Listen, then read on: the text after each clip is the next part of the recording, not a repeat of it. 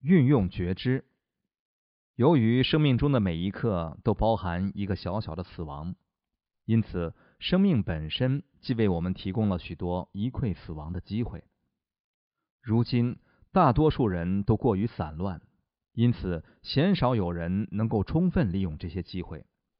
然而有一种观待生命中这些小小死亡的方式，将会有助于你为此生终了时的身体死亡做好准备。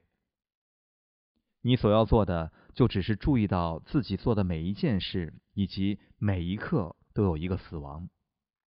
在一段感情、一段婚姻、一种生活方式之中，在几乎空空的咖啡杯中，从许多方面看来，这个方法听起来太过简单，不可能真正的有效。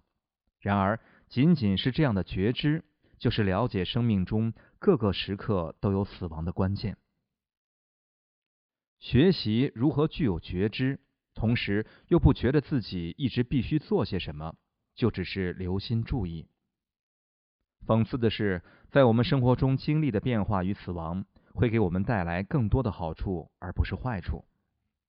即使如此，我们却总是把所有事情都搞得如此戏剧性，尤其是那些我们贴上坏事标签的变化。所以要学会享受和感恩生活，而不是郁郁寡欢地沉浸于自己完全无法掌控的事物之中。